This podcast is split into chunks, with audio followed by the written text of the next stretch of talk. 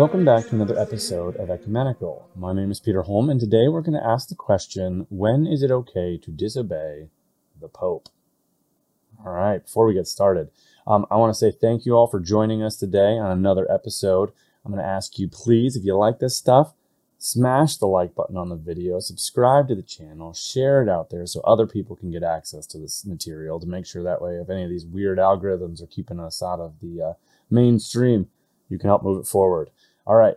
If you have comments, critiques, questions, thoughts, anything you want me to cover in terms of other topics, make sure down below, throw your comments in and I'll be happy to answer them. All right. So without further ado, the Pope, right? he's kind of a big deal. He's in charge, has been since Peter. It's just a thing that's Catholic. Now, can a pope be right all the time? Mm, no, and I don't think we've ever had one who's been right all the time because he's only a man, the vicar of Christ, right? So, that said, though, obedience is still an essential part of our religion. So, we have to have some manner of bending the knee with humility, an essential virtue, so that we can be faithful members of our church and die in a state of grace in obedience to her and ultimately to her officials when they're giving us Christian commandments and they're repeating the Christian doctrines and traditions that were given us by Jesus Christ. So you and I, as members of the Catholic Church, are commanded to obey all lawful Christian commandments given by the clergy. So now, whether we're talking about a priest, we're talking about a bishop, or we're talking about the Pope himself, if they echo what Jesus Christ has taught, they echo what we see the church doing for ages, which is, again, echoing God. As long as he echoes God, we can follow, it's good for us. However, if he decides he wants to deviate now, mm, this is where things get a little messy. Now, we commit sins whenever we disobey a Christian and lawful commandment. But then, by that same token, it's not just us, the lay people, who have obligations to do what God has taught. The clergy also are obligated to fulfill the commandments of God and to echo God's teachings, not make up new ones, right? I know Protestants will sit there and say, see, that's it those clergy, they're going out there and making up new commandments. Okay.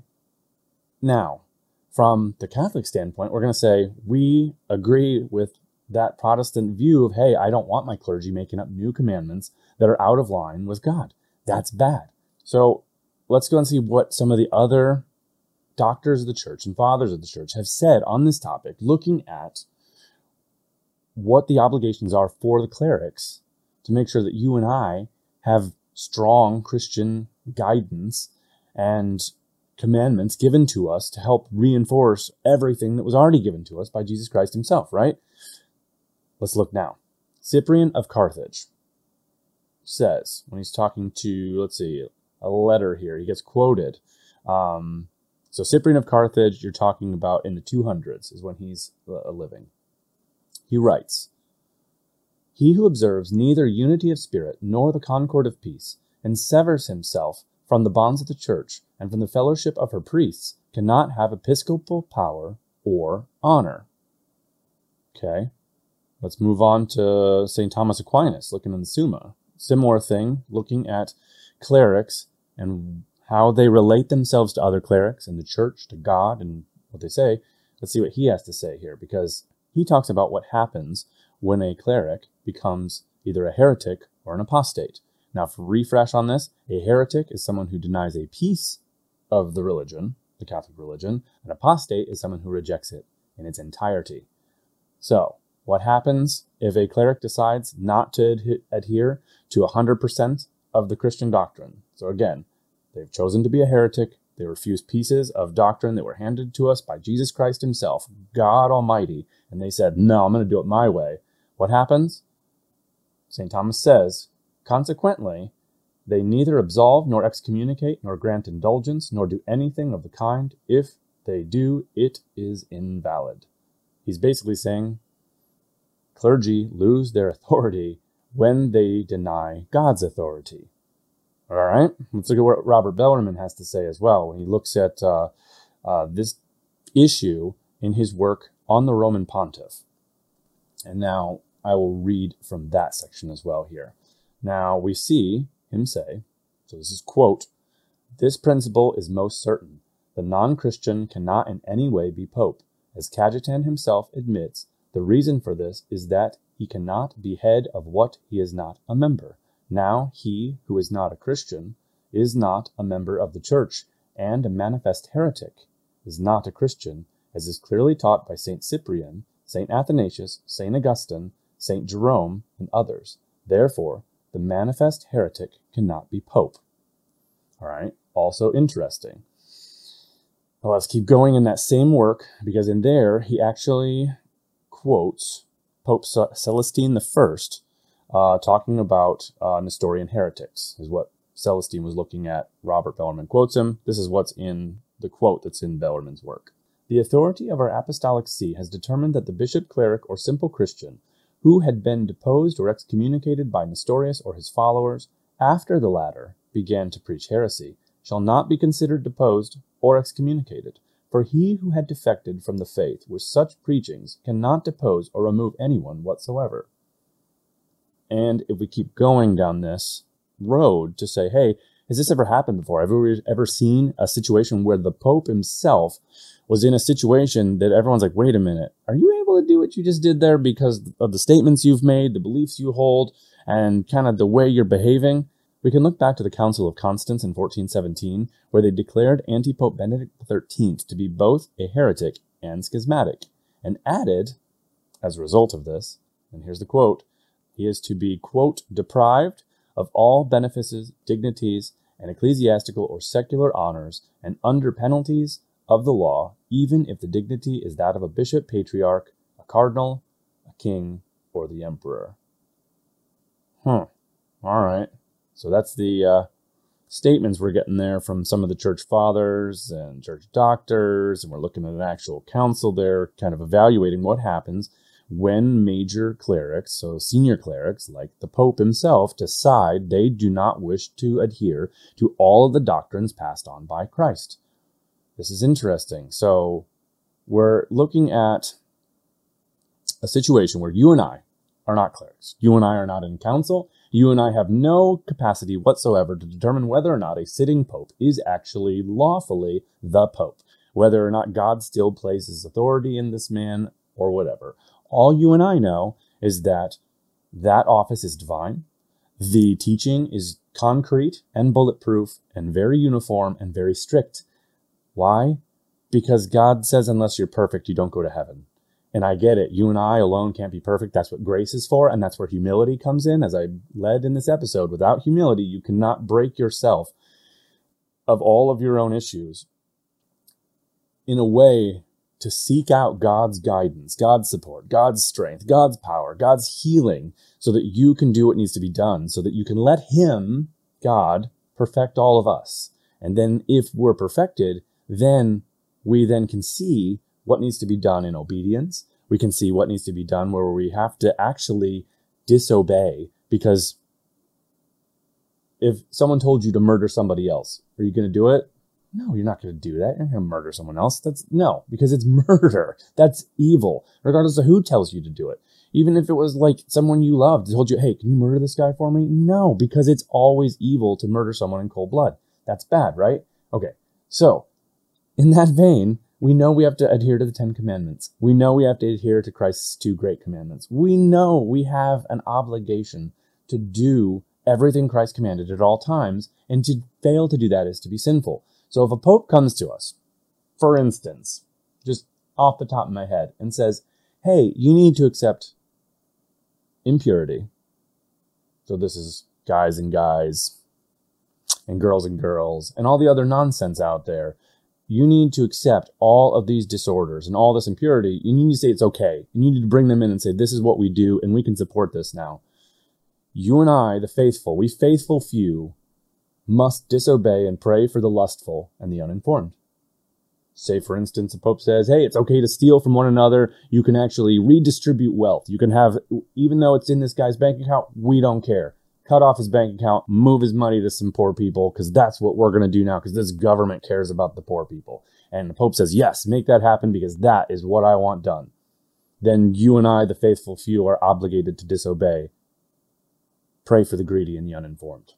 So, what if he says, be less rigid? Be flexible in your doctrines. Accept more ways of thinking. I mean, there's more ways to, you know, multiple ways to skin a cat, right? We can look at this religion problem in multiple ways. We don't care who the God is. We don't care what their beliefs are. We don't care how they get to Jesus Christ. The church or the sacraments, eh, it's whatever. You can get here any way you want, which is basically relativism. He says you need to do that with your beliefs. Then you and I, the faithful few, have an obligation to disobey the Pope and to pray for the ability to stand strong, weather the storm, even unto our death. That's what we have to do because it's really prideful to have the belief that one can change God's commandments and tell everyone else to go astray on this front. This is where Martin Luther goes off the rails. This is where Nestorius goes off the rails. This is where Arius goes off the rails. This is where Donatus goes off the rails. You just keep going through all of the individuals who left the Catholic Church to teach heresy, and they all are responsible for leading millions ultimately down the long road, you know, long view to hell. They led these people to hell through poor teachings, through prideful teachings, through uninformed teachings, through things that ultimately were evil and affected by Satan. This is not good. Now, let's go and add one more. If, say, for instance, a pope says, hey, you need to take medicines that are made by killing infants, then perhaps we, the faithful few, should say, no, I don't care how you did what you did, or the reason you say you did what you did. We faithful few must disobey the Pope. Pray for the prideful murderers and the uninformed. We have to try to stand strong no matter what, because this is not going to be friendly. It's not going to be fun. The world hated God before it hated us. They hated Jesus Christ for what he did before it hated us. And now we have to walk in those same footsteps and be hated just like him. But we have to be willing to disobey orders that are unholy, orders that are prideful, orders that are uninformed, orders that ultimately cause harm to other people.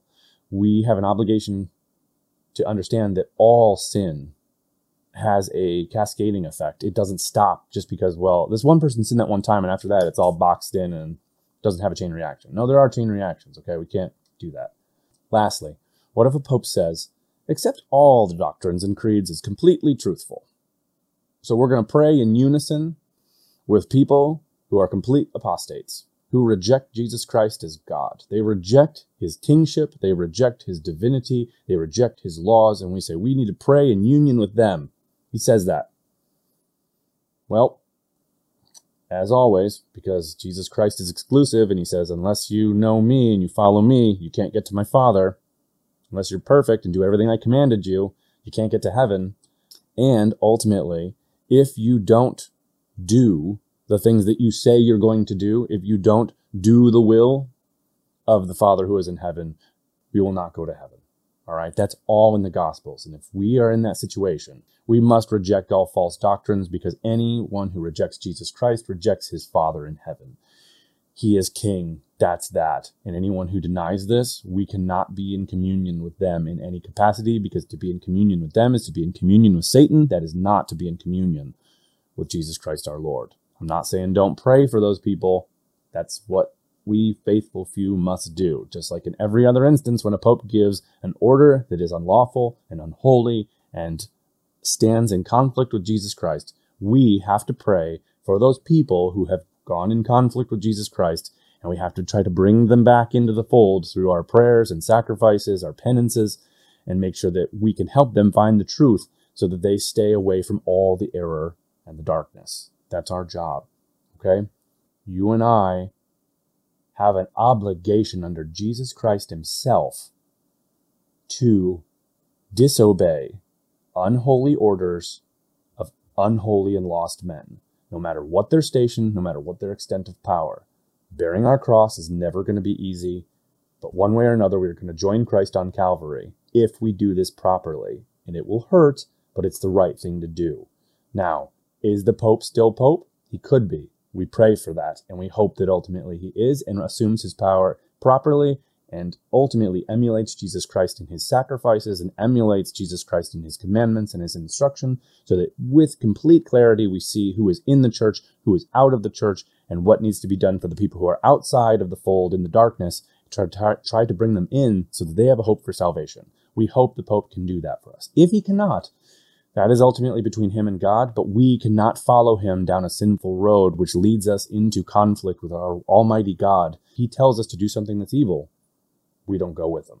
All right? We stick, no matter how hard it is, stand strong and do what God tells us to do and has told us to do from the moment he walked the earth 2,000 years ago, and honestly before that when he gave Moses his base commandments. If we violate any of that just because a cleric told us to, I'm sorry, that's not going to go and cut it whenever we're at our judgment seat and we stand face to face with Jesus Christ, who's giving us the what for on why did you do what that person said. That person had left me and you acted like they still had power over you to give you a sinful command.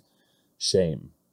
Be gone from you, worker of evil. We don't want to hear that. It is worth it to us to stay disobedient in the things that are unholy. And moreover, it's important to know your faith enough to make sure that you can avoid walking into error. Avoid the missteps of false doctrines, of sinful commands, of unholy commands, of evil commands. You and I have to be strong in that. Now, are you going to stay with Jesus Christ, Almighty, and the clergy who stick to him? It's your choice. We have to make our decision. There's only two destinations at the end. We either go to heaven or we go to hell. And it's all based on whether or not we stick to God Almighty. Now, will there be clerics who go along with God? Yes. But will more clerics probably go along with Satan? Yes, unfortunately. If we go and read through what we see in the Gospels and we understand what the end looks like and how exclusive heaven is for those who do God's will versus those who do not, and again, in heaven are those who want to do God's will for eternity versus those who tried to fight it and remake it in their own image, they will not go to heaven for eternity. They will be in hell. Now, you and I have the potential to do this very well and to do it right. But to do that requires humility, and obedience to Jesus Christ and all of his commandments and his church as a whole, and not errant clerics who try to run off the reservation. All right, with Christ's grace, we got this. You and I can do it. All right, now, I hope that was all helpful for you. If it wasn't, give me uh, comments down below. I'd be happy to add any context that I missed. Again, if you have more ideas for topics, if you didn't like this, you liked it, whatever, throw the comments down there. Again, smash the like button if it was helpful to you. Make sure to subscribe to the channel, share the video out there, and I appreciate all of you taking the time today. And uh, yeah, we'll be back again next week with another episode. And thank you for all of your time. I appreciate you. May God bless us and the Virgin protect us. And as always, St. Joseph, pray for us. All right. See you later. Have a good one.